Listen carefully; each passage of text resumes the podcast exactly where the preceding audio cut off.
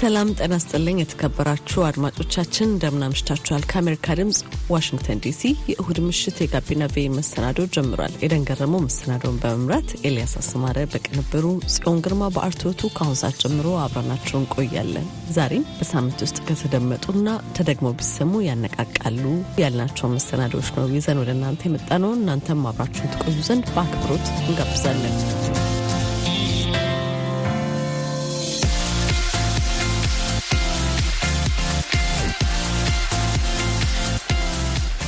ዩናይትድ ስቴትስ ውስጥ ከ10 ሚሊዮን በላይ ሰነድ አልባ ስደተኞች እንደሚኖሩ የቅርብ ዓመታት መዛግብት ያሳያሉ።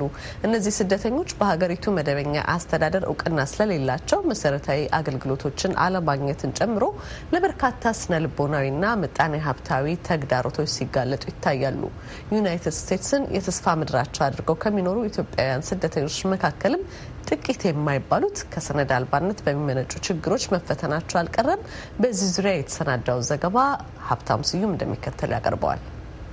በሜሪላንድ ግዛት ውስጥ ነዋሪ የሆነችው ጽዮን ሕጋዊ የመኖሪያና ስራ ሰነድ ሳይኖራቸው ዩናይትድ ስቴትስ ውስጥ የሚኖሩ ኢትዮጵያውያን ስደተኞችን ሕይወት በቅርብ ታውቀዋለች። ከዓመታት በፊት እሷም በዚህ የሕይወት ምዕራፍ አልፋበታለችና አስራ ሁለት አስራ ሶስት ሰዓት ልትሰራ ትችላለህ። ምክንያቱም ያሰውጥ አካል አማራጭ የለም። የት ሄደህ ትሰራለህ? አንተንም ይቀይረሃል። የሆነ ሰው እንደዚህ አይነት condition ላይ expose ከተደረገ በኋላ ከስድስት ወር በኋላ ስታገኘው ሌላ ሰው ሆኖ ነው የምታገኘው። complete ይቀይራል። ስደተኞችን በሚመለከቱ ማህበራዊ አገልግሎቶች ውስጥ የቆዩት አቶ ግርማ ከበደ በበኩላቸው እኒህ ወገኖች ለከፋ እጣ ሲዳረጉ በተደጋጋሚ ተመልክተዋል። እኔ አንድ ማውቀው ሰው በዚህ ሀገር መጦ ገና የጥገኝነት ጥያቄው ስላላለቀለት ሕክምና ማግኘት አልቻለም፣ ኢንሹራንስ ማግኘት አልቻለም እና ያው ህይወቱ አልፏል። ዩናይትድ ስቴትስ በሚሊዮኖች የሚቆጠሩ ህጋዊ የመኖሪያና ስራ ሰነድ የሌላቸው ስደተኞች የሚኖሩባት ሀገር ናት። እነዚህ ስደተኞች የሀገሪቱ መደበኛ አስተዳደር ስለማያውቃቸው ኑሯቸውን የሚገፉበት ኢ መደበኛ ኗኗር ይመሰርታሉ። ይህ ኑሮ ታዲያ በዘርፈ ብዙ ፈተናዎች የታጠረ ነው። የተመዘገቡ ስደተኞች መባላቸው ራሱ በላያቸው ላይ ተቀምጠው ፍርሃትን ይዘራባቸዋል። ያ ፍርሃት ደግሞ ከብዙ ነገር ያቀባቸዋል። የሰማችኋቸው ዶክተር እልልታ ረጋሳን ነው። ዶክተር እልልታ በተለይ ኢትዮጵያውያንና ኤርትራውያን ስደተኞች በጤና በትምህርትና ሁለንተናዊ ቤተሰብ ግንባታ ረገድ ማወቅ የሚገቧቸውን መረጃዎች የሚያጋራው ተያያዥ አገልግሎቶችንም የሚሰጠው አኩኩሉ Family የተሰኘ ተቋም መስራች ናቸው። የመኖሪያና ስራ ሰነድ አልባ ስደተኞችን ተግዳሮቶች ማስረዳት ይቀጥላሉ። ማህበራዊ ጥቅማ ጥቅሞችን፣ የገንዘብ ድጎማ፣ የምግብ፣ የጤና እንክብካቤ እንዳያገኙ ያደርጋቸዋል። ምክንያቱም አንድ አክመንት ላይ አልተመዘገብኩም፣ ህገወጥ ነኝ፣ የዚህ ሀገር መንግስት መንግስትና አስተዳደር አያቀኝም፣ ስለዚህ በማንኛውም ሰዓት ሊያስወጡኝ ይችላሉ በሚል ፍራቻ ተደብቀውም ይኖሩ አሉ። ይሄ ደግሞ ስራ ከመስራት ያግዳቸዋል። በቋሚነት ስራ አግኝተው ግብር እየከፈሉ ከሚያገኙት ጥቅማ ጥቅም ያግዳቸዋል። ያ ደግሞ ለእድገታቸው ትልቅ ማነቆ ነው። ከሚያገኙት የጤና እንክብካቤ ያግዳቸዋል። ሌላው ደግሞ የሚያግዳቸው አንዱ ትምህርት እንዳይማሩ ሙያ ነክ ስልጠና እንዳያገኙ አጭርም ሆነ ረዥም ትምህርት የኮሌጅ ትምህርትን የዩኒቨርሲቲ ትምህርትን ጨምሮ እንዳያገኙ ያደርጋቸዋል። ይሄ undocumented የመሆናቸው ውጤት ነው። ለመሆኑ በሀገሬው አጠራር undocumented immigrants ወይንም ሰነድ አልባ ስደተኞች የሚለው ቃል የሚገልጸው እነማንን ነው? የተባበሩት መንግስታት ድርጅትን ጨምሮ በዓለም አቀፍና አህጉራዊ ተቋማት ውስጥ ስደተኞችን በሚመለከቱ መርሃ ግብሮች ውስጥ ያገለገሉት በአሁኑ ሰዓት በሜሪላንድ ግዛት የሞንጎመሪ ትምህርት ቤቶች አስተዳደር ውስጥ በአማካሪነት የሚያገለግሉት አቶ ግርማ ከበደ ለትርጉሙ ያግዙናል። ብዙ ጊዜ በተለምዶ ከላቲን አሜሪካ የሚመጡት ናቸው። ድንበር አቋርጠው የስራ ፍቃድ የሌላቸው social security number የሌላቸው green card እንደዚህ የሌላቸው ማለት ነው። በብዛት ከላቲን አሜሪካ ይመጣሉ ስንል በዛ በኩልም የተለያዩ አፍሪካ አፍሪካውያን አሁን በቅርቡ እንዲያውም ቻይናዎች አሉ፣ ኢትዮጵያኖችን በተወሰነ ደረጃ አሉ። አሜሪካን ሀገር ራሱ በብዛት ረጅም ጊዜ የኖሩ አንዳንድ ሰዎች በህጋዊ መንገድ ገብተው እዚህ ሀገር ለመቆየት የተፈቀደላቸው የቪዛ ጊዜ አሳልፈው ፓስፖርታቸውም expire አድርጎባቸው ምንም አይነት document የሌላቸው ሰዎች እነሱም በተወሰነ ደረጃ እንግዲህ undocumented ሊባሉ ይችላሉ። እኚሁ ወገኖች ምንም እንኳን ሀገሪቱ በዋነኝነት የምትጠይቃቸውን ሰነዶች ባለማቅረባቸው ከብዙ አገልግሎቶች ቢገለሉም ድጋፍ እንዲሁም ወደ ህጋዊ የስደተኞች አገልግሎት የሚሸጋገሩበት ሂደት ግን ጨርሶውኑ የተዘጋ እንዳልሆነ አቶ ግርማ ያክላሉ። አሁን አንድ ሰው እዚህ ሀገር ቢቸገርና ኢንሹራንስ እንኳን ባይኖረው ሕክምና የሚያገኝባቸው ቦታዎች አሉ የኢንሹራንስ እንደዚህ ዜግነት ምናምን የማይጠይቅባቸው የተለያዩ center ኦች አሉ። በብዛት ላይ ሊኖር ይችላል። ግን አሁን ሜሪላንድ ዩኒቨርሲቲ፣ Catholic Charities እንደዚህ ይሰጣሉ። ለጥርስም እንኳን ቢሆን በነፃ ደግሞ የህግ አገልግሎት የሚያገኙባቸው ማዕከሎች አሉ። ጥገኝነት ለመጠየቅም ሊሆን ይችላል። ድርጅቶች፣ center ኦች አሉ። የነፃ ምግብ የሚያገኝባቸው ቦታዎችም አሉ። እንዲያውም ይባስ ብሎ ደግሞ ቤት ምንም ባያገኙ እንኳን ስራ እየሰሩ ማደር የሚችሉባቸው ቦታዎች አሉ። እኔ የሰራሁበት የ Catholic Charities work for bed የሚባል ፕሮግራም ነበር። አሁንም ይኖራቸዋል ብዬ አስባለሁ። በመግቢያችን ላይ ሀሳቧን ወደ አጋራችን ጽዮን እንመለስ። ጽዮን ከዓመታት ሂደት በኋላ በዩናይትድ ስቴትስ ለመኖርና ለመስራት የሚያበቃትን ህጋዊ ሰነድ አግኝታለች። በሷም ሆነ በሌሎች ትውልደ ኢትዮጵያን ህይወት ውስጥ የገጠሙ ክስተቶችን ለአብነት የምታነሳው ጽዮን በአንድም ሆነ በሌላ ምክንያት ለሰነድ አልባ ስደተኝነት የሚጋለጡ ትውልደ ኢትዮጵያን ቢኖሩ ሊያስቡባቸው ስለሚገቡ ጉዳዮች ቀጣዩን ትመክራለች። በመጀመሪያ አገርህን ጥለህ ስትወጣ ምንም አይነት ነገር ሊያጋጥም ይችላል። ብዙ ነገር አንተ ባሰብከው መንገድ ላይሄድ ይችላል። በጣም emotionally ready የሆንክ ሰው መሆን አለብህ። እግዚአብሔርም ከሆነ አላህም whatever ይዘኸው መምጣት አለብህ በውስጥ በጣም ብዙ ነገር ሊያጋጥም ስለሚችል ማለት ነው። ከዛ ደግሞ ሲቀጥል information information information ሰው ጠይቅ፣ አንብብ። ሀበሻን community አለ በጣም የእኛ ሰው ሊረዳህ ዝግጁ ነው።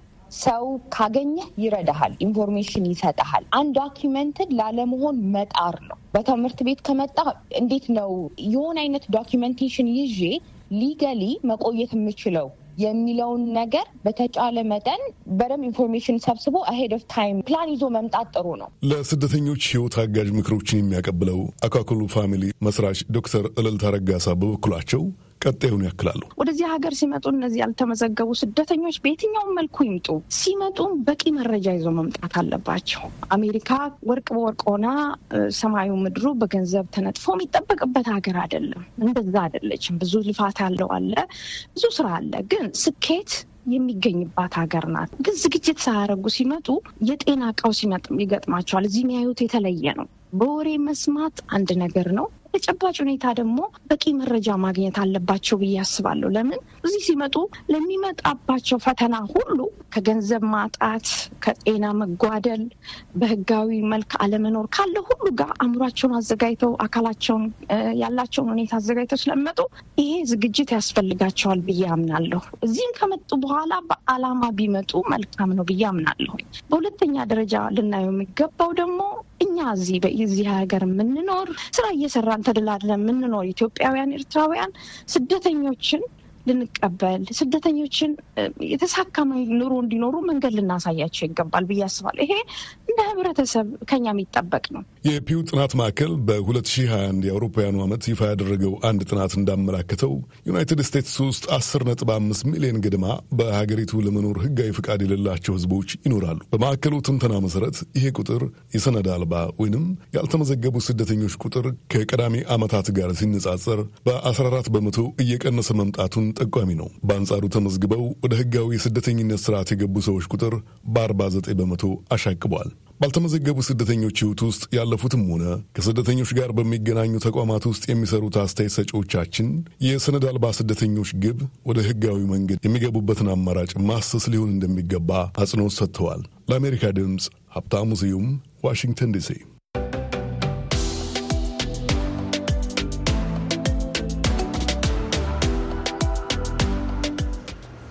ባለፉት አምስት ዓመታት የኢትዮጵያ መገናኛ ብዙኃን ያጠናቀሯቸውን ሃይማኖት ተኮር ዘገባዎችና በኢትዮጵያ መገናኛ ብዙኃን ከሃይማኖት ጋር ያላቸውን ታሪካዊ ግንኙነት የዳሰሰ ሃይማኖትና መገናኛ ብዙኃን በኢትዮጵያ የሚል ጥናት በቅርቡ ይፋ ሆኗል። ጥናቱ በኖርዌይ ኦስሎሜት ዩኒቨርሲቲ የተግባቦት መምህራን በሆኑት በተባባሪ ፕሮፌሰር ሙላቱ አለማየሁና የስራ ባልደረባቸው ፕሮፌሰር ተሬ ሸዳላ የተዘጋጀ ነው። ሁለቱ ምሁራንም ከዚህ ቀደም ብሔርና የኢትዮጵያ መገናኛ ብዙኃን የሚል ጥናት ያቀረቡ ናቸው። እንግዲህ ከሁለቱ አንደኛቸውን አነጋግሬ ያሰናዳው ዘገባ ይቀጥላል።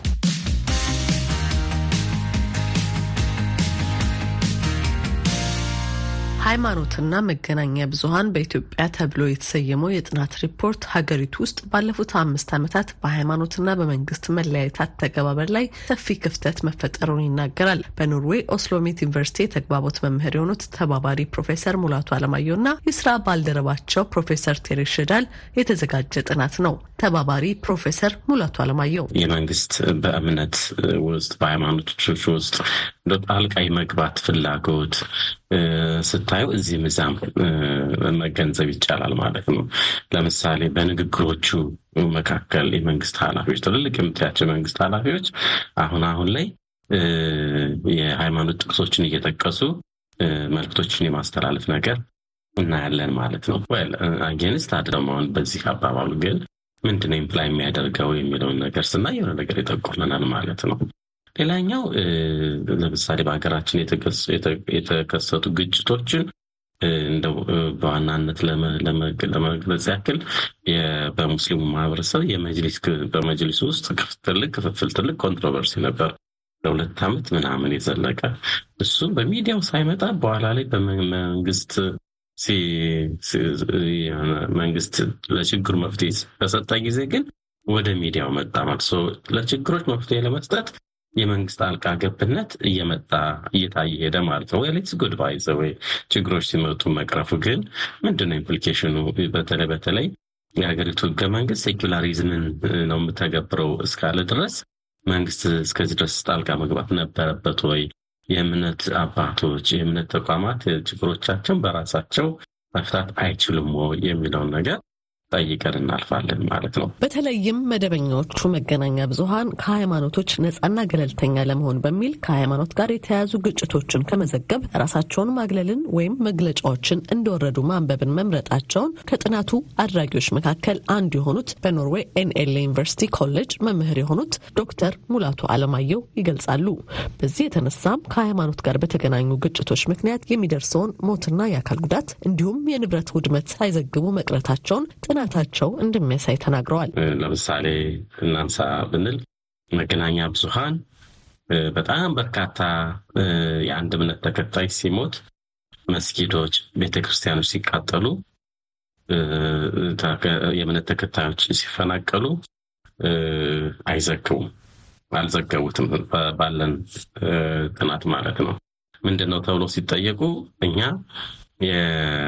secularism ን ነው የምንከተለው secular state ስለሆን እና የዛን principle ስለምንከተል እንደዚህ ነገር አንዘግብም የሚል ነገር ይናገራሉ ማለት ይሄኛው ነው አንደኛው ትልቁ ስህተት ማለት ነው። ለምሳሌ ግጭት ሲከሰት በጣም በርካታ ሰው ሲገደል ኖ አሁን እኮ ዜጋ ነው እየሞተ ያለው በእምነቱ ምክንያት ቢሞትም ግን እየጠፋ ያለው የሰው ህይወት ነው እና እዚህ ጋር secular media ነኝ ብሎ ማለት አይተናል። በጣም confusion ውስጥ እንዳሉ አይተናል። ይሄ confusion የመጣው በጣም በተለያዩ ምክንያቶች ነው። አንደኛው editorial policy ዎቻቸው በሚያስቀምጡት መስፈርት ነው። ለምሳሌ ግጭቶችን አንዘግብም፣ እንደ የልማት ስራ ላይ ካልሆነ በስተቀር እምነት ላይ አተኩረን አንሰራም፣ እንደዚህ እንደዚህ የሚሉ ነገሮች በጣም ተዘርዝረዋል። ባየናቸው አንዳንድ editorial policy ዎች ማለት ነው። የኢትዮጵያ ሚዲያ በጣም more silent መሆንን የሚመርጥ ነው። ሰው እየተጨፋጨፈ ስንት ሰው እየሞተ የማይዘግብ ሚዲያ ነው። ዘንድ በእምነቱ ላይም ሲጨመርበት ደግሞ ሌላ ጠባሳ ነው የሚጨምርብን ማለት ነው እና editorial policy ዎቻቸው ላይ አይተናል ማለት ነው። ሁለተኛው ስጋት ነው። ብዙዎቹ ስጋት አለባቸው። ይህንን ብዘግብ ምን ሊያስከትል ይችላል ብለው የሚሉ አሉ። ግን መዘገብ የትኛውም ሀገር ወደ solution ነው እንጂ የሚያመጣልን ባለመዘገባችን የምንቀንሰው ምንም አይነት ግጭት የለም። ሶስተኛው reason ምንድነው? ራሱ የመንግስት ጫና ነው ማለት ነው። መንግስት ጫና ለማለት ፈልጌ ነው? የሚዘግቧቸው ጉዳዮችን ይህን ዘግብ ይህን አትዘግብ almost በሚባል ደረጃ እንትን ያደርጓቸዋል ማለት ነው። owner ኦቹ political party ው መንግስት እነዚህ እነዚህ ደግሞ በቀጥታም በተዘዋዋሪ መንገድም ጫና ስለሚያደርጉባቸው አብዛኞቹን ከዚህ ከእምነት ተቋማት ጋር በተያያዘ የሚነሱ ግጭቶችን አይዘግቧቸው ማለት ነው። በተጨማሪም ከአምስት ዓመት በፊት ከመጣው የፖለቲካ ለውጥ ጋር ተያይዞ ቀድሞ ባልነበረ መልኩ ሀምሳ የሚሆኑ እምነት ላይ ያተኮሩ የመገናኛ ብዙሀን ውጤቶች ፍቃድ ማግኘታቸውን ዶክተር ሙላቱ ጠቁመው እነሱም የተቋቋሙለት መሪ ዓላማ አንድ ሃይማኖትና ፍላጎት ላይ ያተኮረ በመሆኑ የተጠያቂነት፣ የሚዛናዊነትና ተአማኒነትን የመሳሰሉ እሴቶች ይጎድሏቸዋል ይላሉ። በሌላ በኩል ደግሞ አንዳንድ ሚዲያዎች ደግሞ በጣም ጽንፍ ይዘው በጣም very polarized የሆነ አይነት against ወይም for ወይንም ይደግፋሉ ወይንም against ነው የሚዘግቡ እናያለን ማለት ነው። ይሄ እነዛኞቹ ዝምታን መርጠዋል።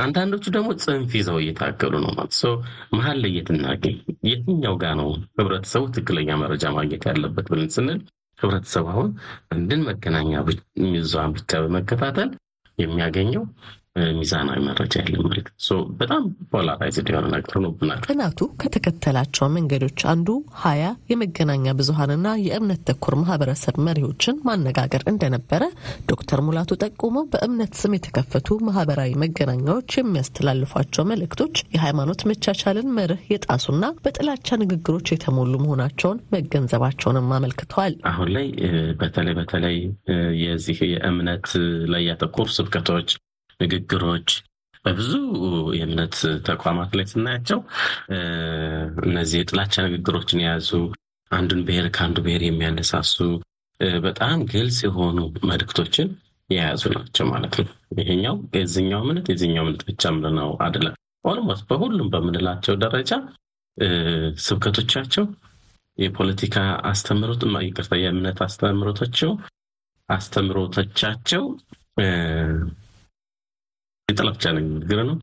ወይንም አንደኛውን እምነት አንደኛውን ብሔር አንደኛውን ፖለቲካ የሚያነሳ ወይም የሚጥል እየሆኑ መጡ ማለት ነው። በአንጻሩ ምንም እንኳን መደበኛዎቹ መገናኛ ብዙኃን ራሳችንን ከእምነትና ከሃይማኖት ተያያዥነት አርቀናል ቢሉም ጋዜጠኞቻቸው ግን በንጽጽር ከአምስት ዓመት በፊት ከነበረው በተለየ ሁኔታ የተለያዩ እምነቶችን የሚያንጸባርቁ አለባበሶችና ድርጊቶችን በስርጭቱ ወይም በስራቸው ላይ ሆነው መፈጸማቸው በጥናቱ ሪፖርት ላይ ሰፍሯል። ይህ ሲሆን በሌላ ፍላጎትና እምነት ውስጥ ባሉ ሰዎች ዘንድ የሚተላለፈው መልእክትም ልብ አልተባለም ብለዋል ዶክተር ሙላቱ። ጋዜጠኛው እንደ ማንኛውም ሰው ግለሰብ ነው፣ የሚፈልገውን መልበስ ይችላል የሚል ነገር አለ።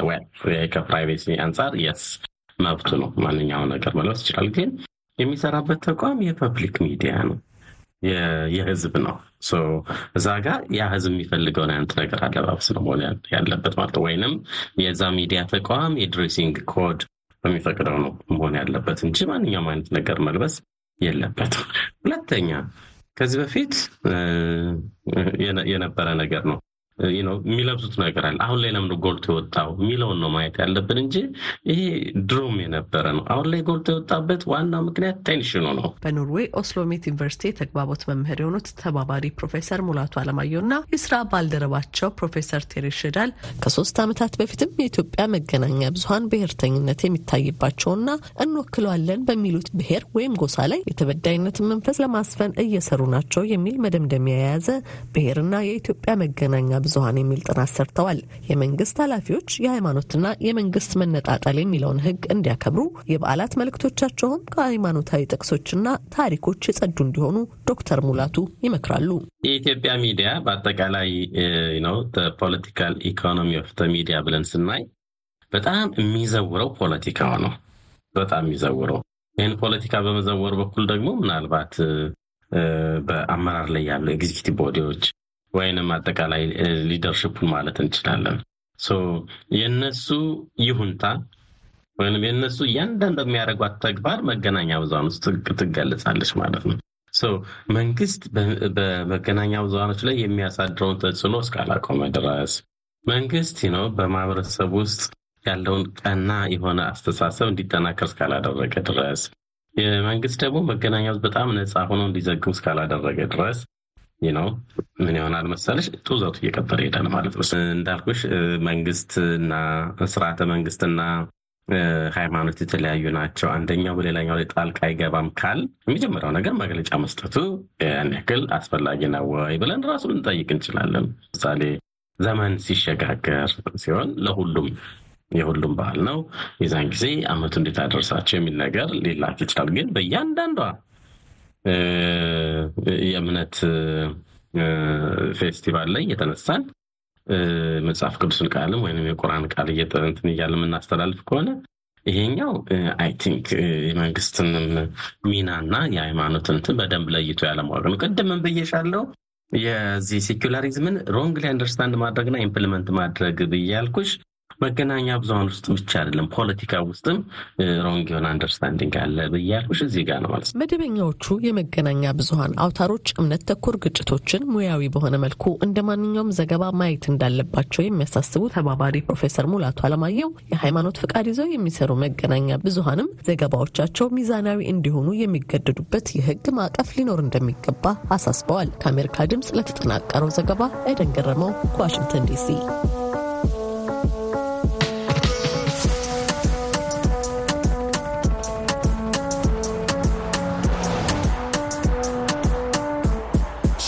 ሸጉዬ ሸጋለም ሸጊቱ እማጂ ሞይ ታውቂያለሽ ያላንቺ ነጋም ሌሊቱ አታይኝ ሞይ ሰርገኛ መልሰኛ ሞኖ እየዳረ ልቤ ካንቺ የዋለ ይሸሽ ልጠፋ እንዳሞራ እየዞረ ሽርብትን ያለ አውሮፓ አውሮፓ አውሮፓ ንሂ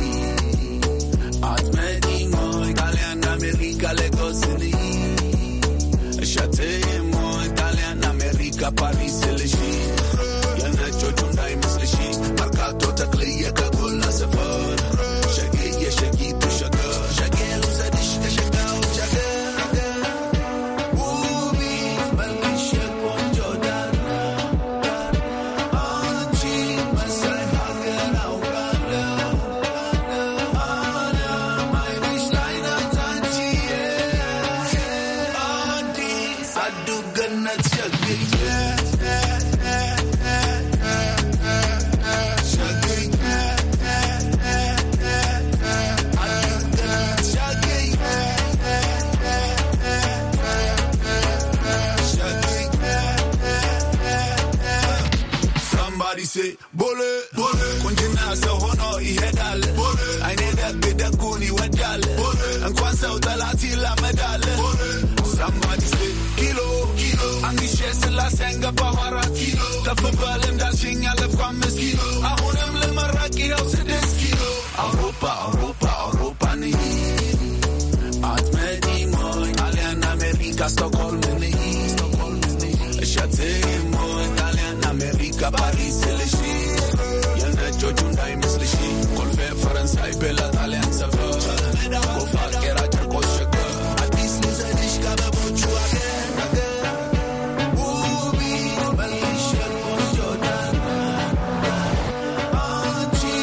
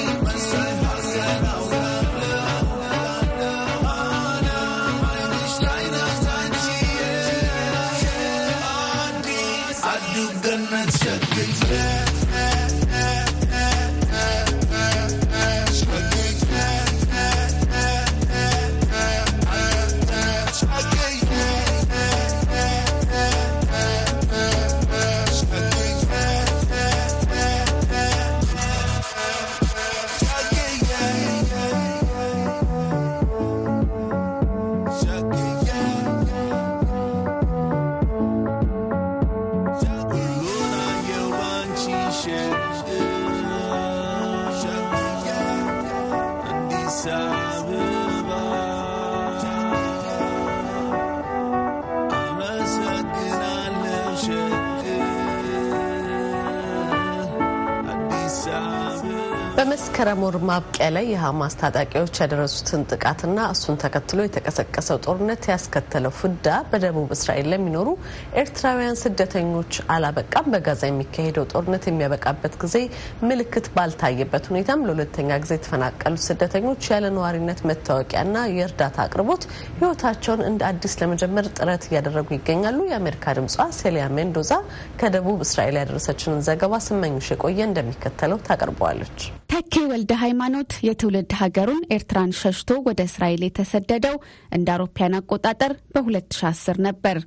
ሆኖም አሁን የሚኖርበት አሽከሎን ከተማ የሐማስ ታጣቂዎች ከጋዛ የሚተኩሷቸው ሮኬቶች ከሚዘንቡበት ከተሞች መካከል አንዱ በመሆኑ በጥቅምት ወር እንደገና ከመኖሪያው ተፈናቅሏል። ሮኬቱ በተተኮሰበት ወቅት እቤቱ እንደነበር የሚገልጸው ተኬ በወቅቱ በሰውነቱ ላይ ቀለል ያለ ጉዳት እንደደረሰበትም ይናገራል።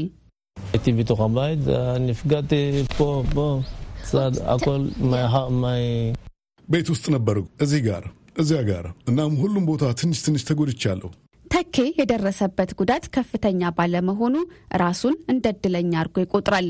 ከባለቤቱና ከልጆቹ ጋር በቅርብ በሚገኝ መጠለያ ውስጥ ይኖሩ የነበረ ሲሆን አሁን ግን ሁሉም ነገር ተቀያይሯል ይላል።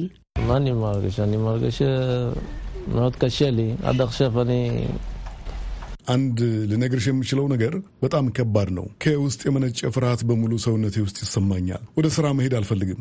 አንድ ቀን እሰራለሁ፣ አንድ ቀን አልሰራም። ፍርሃት ብቻ ነው የሚሰማኝ። ሐኪም ጋር መሄድ እፈልጋለሁ፣ ነገር ግን የጤና መድህን ዋስትና የለኝም። የተባበሩት መንግስታት የስደተኞች መርጃ ድርጅት መረጃ እንደሚያሳየው እስራኤል ውስጥ ከ30 ሺህ በላይ አፍሪካውያን ስደተኞች ይኖራሉ። ሐማስ ጥቅምት ሰባት ያደረሰው ጥቃትና እሱን ተከትሎ የተቀሰቀሰው ጦርነት ግን ከ1200 በላይ የሚሆኑትን ከመኖሪያ ቤታቸው አፈናቅሏቸዋል። ሞኒም ሃሮን ሂያስ የተሰኘ ለጥገኝነት ጠያቂዎችና ለስደተኞች አገልግሎት የሚሰጥ ድርጅት ውስጥ የመብት አቀንቃኝ ባለሙያ ናቸው። uh, uh, uh, not only that, ሁኔታው አሰቃቂ ክስተት ነበረ። ያ ብቻ ሳይሆን አንዳንድ የስደተኞች ቤተሰቦች ተገድለዋል። በጥቅምት ሰባቱ ጥቃት የተገደሉ ሁለት ኤርትራውያን ስደተኞች አሉ። አንድ ከዳርፉር የመጣ ስደተኛ ደግሞ አሽድዶ ውስጥ ተገድለዋል። ስለዚህ ይሄ ለእነሱ በጣም አስቸጋሪ ሁኔታ ነው። ይህ በተለይ ከኤርትራ ተሰዶ ለመጣው እንደ ተኪ የማነ ላሉ ወላጆች ትክክለኛ ሁኔታውን የሚገልጽ ነው። ማማሽ ከሼ ማማሽ አኒ ገዳልት በሚልካማ ለእኔ በጣም ከባድ ሁኔታ ነው። ያደግኩት ጦርነት ውስጥ በነበረ ሀገር በጦርነት መካከል ነው። ከዚያ በተሻለ ሁኔታ ወደ ተደራጀ ሀገር መጣው። ቢያንስ እንደዛ ብዬ ነበር ያሰብኩት። ስለዚህ ለምን ይህንን ጦርነት እንደማልፈልገው ይገባሻል። ልክ ምንም ነገር እንዳልቀየርኩ ነው የሚሰማኝ። ልጆቼ በተመሳሳይ ሁኔታ ጦርነት ውስጥ እንዲያድጉ አልፈልግም። ተኪ እንደሚለው አሁን ስደተኞቹ መንግስት ለእስራኤላውያን የሚሰጠውን አይነት መደበኛ እርዳታ አያገኙም። እንደ አብዛኞቹ ስደተኞችም የእስራኤል የመኖሪያ ፈቃድ ወይም መታወቂያ የለውም። ይህ በስደተኞቹ ላይ የደቀነውን ተጨማሪ ፈተና ሀሮን ያስረዳሉ። um, system in Israel, unfortunately, is uh. አለመታደል ሆኖ ተፈናቃዮችን ወደ ሌላ ቦታ የማዘዋወሩ ሂደት ከእስራኤል ሕጋዊ መታወቂያ ጋር የተያያዘ ነው። ነገር ግን አብዛኞቹ ስደተኞች ይህ አይነት መታወቂያ የላቸውም። ስለዚህ መንግስት በእነዚህ አካባቢዎች የሚኖሩ ሰዎችን ወደ ሌላ ቦታ በማዘዋወር የሚሰጠውን እርዳታ ማግኘት አይችሉም። የአሜሪካ ድምፅ በዚህ ጉዳይ ዙሪያ ከእስራኤል መንግስት ባለስልጣናት ማብራሪያ ለማግኘት ላቀረበው ጥያቄ ምላሽ አላገኘም። እስራኤል እንደ ሀገር ሆና የተመሰረተችው በዋናነት ለአይሁድ ሕዝብ መኖሪያ እንዲሆን ሲሆን እጅግ በጣም የተወሰነ ቁጥር ያላቸው የአይሁድ ዝርያ የሌላቸው እስራኤላዊ ጥገኝነት ጠያቂዎችንም ይቀበላል። ሌሎቹን ግን በህገወጥ መንገድ ሀገሪቱ ውስጥ እንደሚኖሩ የኢኮኖሚ ስደተኞች ይመለከታቸዋል። በዚህ ምክንያት መንግስት ስደተኞቹ እንደ ሕክምናና መኖሪያ ቤት የመሳሰሉ ለህዝብ የሚሰጡ ጥቅማ ጥቅሞችን ለማግኘት የሚያስችላቸው የመኖሪያ መታወቂያ አይሰጣቸውም።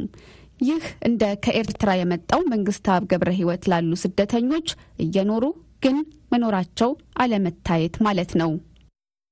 ኪባልኑ ማዕና መዲና ዘኮኤቭ אנחנו הרגשנו שאנחנו באמת כמו זה סמרטוטים פה. ከመንግስት ምንም አይነት እርዳታ አይሰጠንም። ይህ ይጎዳል። እንደ ተራ ጨርቅ የተጣልን አይነት ሆኖ ይሰማኛል። መንግስት አብ ዕብራይስጥ ለሚናገሩትና እስራኤላውያን እንደሆኑ ስለሚሰማቸው በእስራኤል የጦር ኃይሎች ውስጥ የማገልገል ህልም ላላቸው ልጆቹ የወደፊት እጣ ፈንታ ይጨነቃል። מצחיק, יש לי ארבע ילדים, יש לי בן עשר, בן שמונה. አምሩ ሊ አናክኑን በገላኒ አናክኑን በጸንካኒም አራት ልጆች አሉኝ። የአስርና የስምንት ዓመት ልጆች ብርጋዴር ለመሆን እንደሚፈልጉ ነግረውኛል። የአየር ወለድ ወታደሮች መሆን ይፈልጋሉ። ለእስራኤል መዋጋት ይፈልጋሉ። ነገር ግን እስራኤላዊ አለመሆናችሁን አያውቁም። እነዚህ ወላጆች ከአራት ወራት በኋላ ወደዚህ ልጆቻቸው የሚያውቁት ብቸኛ መኖሪያ ስፍራ ተመልሰው መምጣት በመቻላቸው አመስጋኞች ናቸው። በሲሊያ ሜንዶዛ ለቀረበው ዘገባ ስመኝሽ የቆየ ዋሽንግተን ዲሲ።